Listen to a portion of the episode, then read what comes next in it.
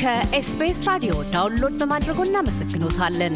ሙሉ ፕሮግራሙን እንዴት ማድመጥ እንደሚችሉ ለመረዳት SBS dot com dot au slash Amharic ይጎብኙ። የእናት ፓርቲ የተቋቋመው ባለፈው አገራዊ ምርጫ ዋዜማ ላይ ነው። ሆኖም ከብልጽግና ፓርቲ ቀጥሎ በርካታ እጩዎችን ለምርጫው ማቅረብ ከቻሉት ፓርቲዎች ውስጥ አንዱ ለመሆን በቅቷል። በምርጫው ዘመቻ ወቅትም ትኩረት ከሰጣቸው ብሔራዊ አጀንዳዎቹ አንዱ አገራዊ ምክክር ለኢትዮጵያ የወደፊት እጣ ፈንታ አስፈላጊ ስለመሆኑ ነው። አገራዊ ምክክር አገራዊ ድጋፍን ያገኘ ብሔራዊ አጀንዳ ለመሆንም በቅቷል ሲልም በኢትዮጵያ የሕዝብ ተወካዮች ምክር ቤት የኢትዮጵያ አገራዊ ምክክር ኮሚሽን እንዲቆም በአዋጅ ጸድቋል። የእናት ፓርቲ ተጠባባቂ ፕሬዚደንት ከሆኑት ዶክተር ሰይፈ ስላሴ አያሌው ጋር ላካሄድ ነው ቃለ ምልልስ መነሻችንንም ያደረግነው ኢትዮጵያ አገራዊ ምክክር ለምን ያሻታል በሚል ነው። ኢትዮጵያ ብሔራዊ መግባባት ወይ ደግሞ ብሔራዊ ምክክር የሚያሻት በብዙ ምክንያቶች ነው። ከነዚህ ምክንያቶች ይሄ አሁን እስከ ቅርብ ጊዜ ድረስ ስልጣን ላይ የነበረው ስርዓት ህወሓት መራሹ የኢህአዴግ መንግስት ከአስራ ዘጠኝ መቶ ሰማንያ ሶስት ዓመተ ምህረት ጀምሮ ኢትዮጵያን በጎሳ ፖለቲካ ከፋፍሎ ሲመራ የነበረበትን ሁኔታ እንመለከታለን። የኢትዮጵያ ችግር ባለፉት ሰላሳ ዓመታት ብቻ ሳይሆን ንጉሠ ነገስቱ ከስልጣን ከወረዱበት ከአስራ ዘጠኝ መቶ ስልሳ ሰባት ዓመተ ምህረት ጀምሮ ወይ ደግሞ ከተማሪዎች እንቅስቃሴ ጀምሮ ኢትዮጵያ በእኛና በእነርሱ ተከፋፍላ ጨቋኝ ተጨቋኝ ትርክት በመካከላችን እንዲሰፍን ተደርጎ ከአስራ ዘጠኝ መቶ ስልሳ ሰባት ዓመተ ምህረት ንጉሠ ነገስቱ ከስልጣን ከወረዱበት ጊዜ ጀምሮ ኢትዮጵያ የደም አውድማ የደም መሬት ሆናለች። ከአስራ ዘጠኝ መቶ ስልሳ ሰባት ዓመተ ምህረት ጀምሮ እስከ አስራ ዘጠኝ መቶ ሰማንያ ሶስት ዓመተ ምህረት ድረስ የነበረው በእኛና በእነርሱ መከፋፈል ዋነኛ መሰረት ያደረገው መደብና መደብ ትግል የሚለውን ነገር ከኮሚኒዝም የተወሰደውን ነገር ነበር። ከዛ ከአስራ ዘጠኝ መቶ ሰማንያ ሶስት ዓመተ ምህረት ጀምሮ እና በዚህ ጊዜ መካከል በነበረው ጊዜ ማለት ነው ከስልሳ ሰባት ጀምሮ እስከ አስራ ዘጠኝ መቶ ሰማንያ ሶስት በነበረው ጊዜ ሀገራችን በዚህ በእኛና በእነርሱ ተከፋፍላና በደረግ በነበረው በዚህኛውም በዛኛውም ወገን በነበረው መገፋፋትና መጠፋፋት እጅግ በብዙ ሺህ የሚቆጠሩ ውድ ልጆቿን ኢትዮጵያ ያጣችበት ነገር እንመለከታለን። ይሄ ስርዓት በአስራ ዘጠኝ መቶ ሰማንያ ሶስት ዓመተ ምህረት በተለወጠበት ጊዜና ህወሓት መራሹ የኢህአዴግ ፓርቲ ደግሞ ስልጣን ይዞ በቆየበት ዘመናት በሙሉ ሀገራችንን ሌላ መልክ የጨቋኝ ተጨቋኝ ትርክቱ ሌላ መልክ እንዲኖረው እዛ ጋር ተደርጎ ሌላ አቅጣጫ ተከትሎ ጎሳን መሰረት ያደረገ መከፋፈል ኢትዮጵያ ተፈጥሮ ከስልሳ ሰባት እስከ ሰማንያ ሶስት ዓመተ ምህረት ከጠፋው የሰው ልጅ ህይወት በብዙ እጥፍ የጨመረ ደግሞ በዚህ ዘመን ደግሞ በዚህ በሰላሳ ዓመታት ጊዜ ደግሞ ያለቀ መሆኑን እንመለከታለን። እንግዲህ ኢትዮጵያ እነኚህን ሁሉ መከራዎች አሳልፋ almost ለግማሽ ምዕተ ዓመት ያክል በእንደዚህ አይነት መልኩ ያለፈች ሀገር ነች። ይሄንን በአስራ ዘጠኝ መቶ ስልሳ ሰባት እስከ ሰማንያ ሶስት የነበረውን በምንመለከትበት ጊዜ ህወሓት ስልጣን በያዘበት ጊዜ የቀይ ሽብር ብሎ የሆነ የፍርድ ሂደት እዛ ጋር ያካሄደበትን ነገር እዛ ጋር እንመለከታለን። በወቅቱ የነበሩ የደርግ ባለስልጣናት ተፈርዶባቸው እስር ቤት ገብተው የእስር term ኣቸውን ጨርሰው የወጡበትን አይነት ነገር እንመለከታለን። በአንድ በኩል በአንድ በኩል okay ፍትህ ለየትኞቹ እዛ ጋር ሰጥቷል፣ ቀይ ሽብር ላፋፏሙት እዛ ጋር ተሰጥቷል። በሌላ በኩል ደግሞ በዛም side በምንመለከትበት ጊዜ ሌላውም እኮ የሞተበት ብቻ ሳይሆን ሟች አሁን ፍትህ አገኝ የሚባለውም ገዳይም የነበረበት አይነት ነገር አለ። ስለዚህ ሁሉን አቀፍ የሆነ ነገር እዛ ጋር የተፈጠረበት ነገር በዛም ወቅት አልነበረም። ፍትህ ተሰጠ እንጂ ፍትህ ተሰጠ እንጂ በተበዳይና በበዳይ መካከል ግን ሰላም እንዲወርድና የነበረው ቂምና የነበረው በቀል እንዲወገድ የተፈቀደ የተሰራበት ስራ አልነበረም። ከሰማንያ ሶስት ዓመተ ምህረት በኋላም ደግሞ በብዙ ሺዎች የሚቆጠሩ ወገኖቻችን ህይወታቸው አልፏል። በሚሊዮኖች የሚቆጠሩ ከቦታቸው ተፈናቅለው እንዳይሆን እዛ ጋር የተደረጉበት አይነት ነገር አለ። ይሄ ምንድን ነው? ወደ ምንድን ነው ያመጣው?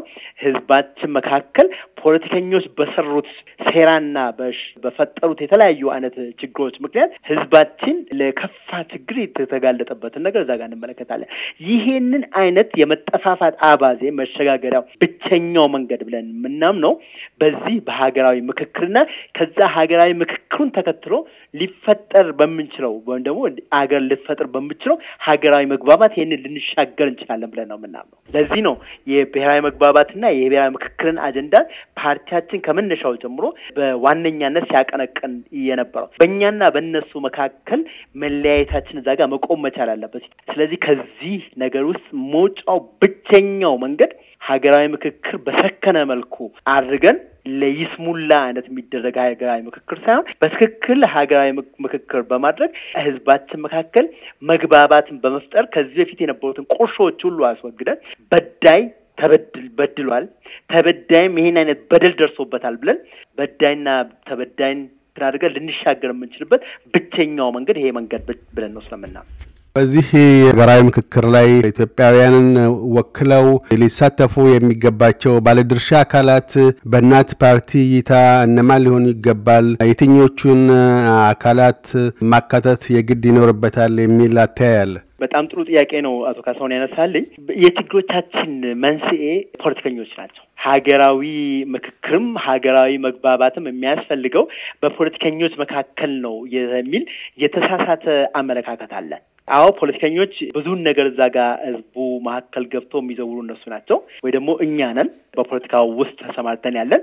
ነገር ግን ሀገራዊ ምክክርም ሆነ ሀገራዊ መግባባት ከዛ በኋላ የሚደረገው በፖለቲከኞች መካከል ብቻ ነው ብለን አናምንም። ፖለቲከኞች ወይ ደግሞ የፖለቲካ ፓርቲዎች አንደኛው ስብስብ በሀገራዊ ምክክሩ ይሆናሉ። ነገር ግን የሀገራዊ መግባባቱና የሀገራዊ ምክክሩ ሂደት ግን ከዛ የላቀ በተቻለ መጠን የሀገራችንን ህዝብ ከሞላ ጎደል ሊያሳትፍ በሚችል መልኩ ሁሉንም ያሳተፈ መሆን መቻል አለበት ብለን እናምናለን። እንዴት አድርጎ ይህንን አይነት መልኩ በእንደዚህ አይነት መልኩ አሳታፊ የሆነ ነገር ሊፈጠር ይችላል? ይህንን በደንብ አድርጎ ማሰብ ያስፈልጋል። ነገር ግን በዚህ ሀገራዊ ምክክር ፖለቲካ ፓርቲዎች በግንባር ቀደም መሳተፍ መቻል አለባቸው።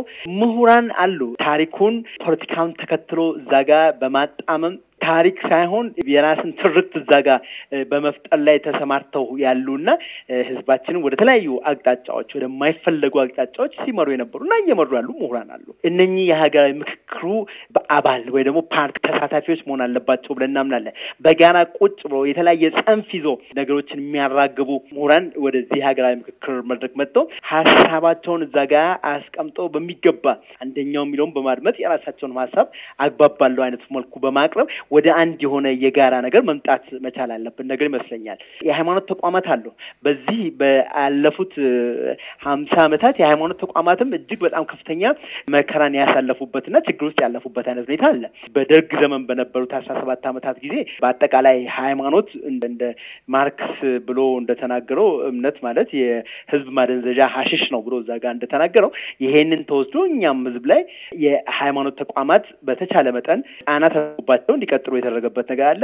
ባለፉት ሰላሳ ዓመታትም ደግሞ ህወሀት መራሹ ኢህአዴግ መንግስት ስልጣን ላይ በነበረበትም ጊዜ ሃይማኖት ተቋማት ላይ በዚህም በዛም እጅግ በጣም ከፍተኛ ችግር ሲደርስ የነበረ የአብያተ እምነቶች ሲቃጠሉ፣ የእምነት አባቶች ሲገደሉ የነበረበት አይነት ሁኔታ አለ።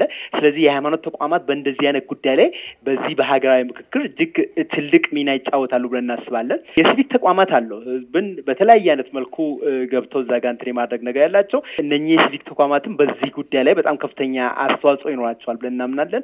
እነኚህም መሳተፍ መቻል አለ።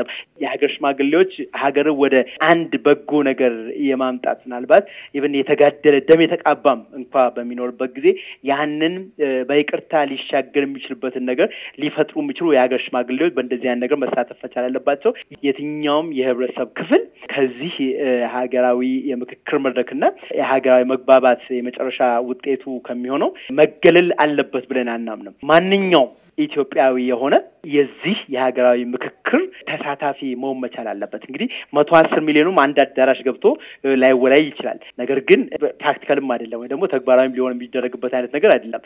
ነገር ግን ወካይ በሆነ አይነት መልኩ ከተለያየ የህብረተሰብ ክፍል የተውጣጡ ዜጎች በዛ ውስጥ ንቁ ተሳትፎ አድርገው አገር ከዚህ የምጠብቀው መልካም ነገር፣ በጎ ነገር፣ ብሩህ ነገር ሊያመጡ ይገባል ብለን እናምናለን። ከዚህ መገለል አለበት ብለን የምንለው የትኛውም የህብረተሰብ ክፍል የለም። ከእናት ፓርቲ ተጠባባቂ ፕሬዚደንት ዶክተር ሰይፈ ስላሴ አያሌው ጋር ያካሄድነው ቃለ ምልልስ በዚሁ አልተቋጨም።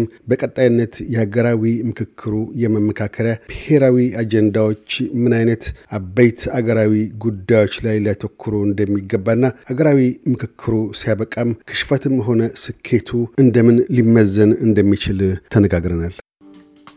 እያደመጡ የነበረው የኤስቢኤስ አማርኛ ፕሮግራምን ነበር። የፕሮግራሙን ቀጥታ ስርጭት ሰኞና አርብ ምሽቶች ያድምጡ። እንዲሁም ድረገጻችንን በመጎብኘት on demand እና በ SBS mobile app ማድመጥ ይችላሉ። ድረገጻችንን SBS dot com dot au Amharic ን ይጎብኙ።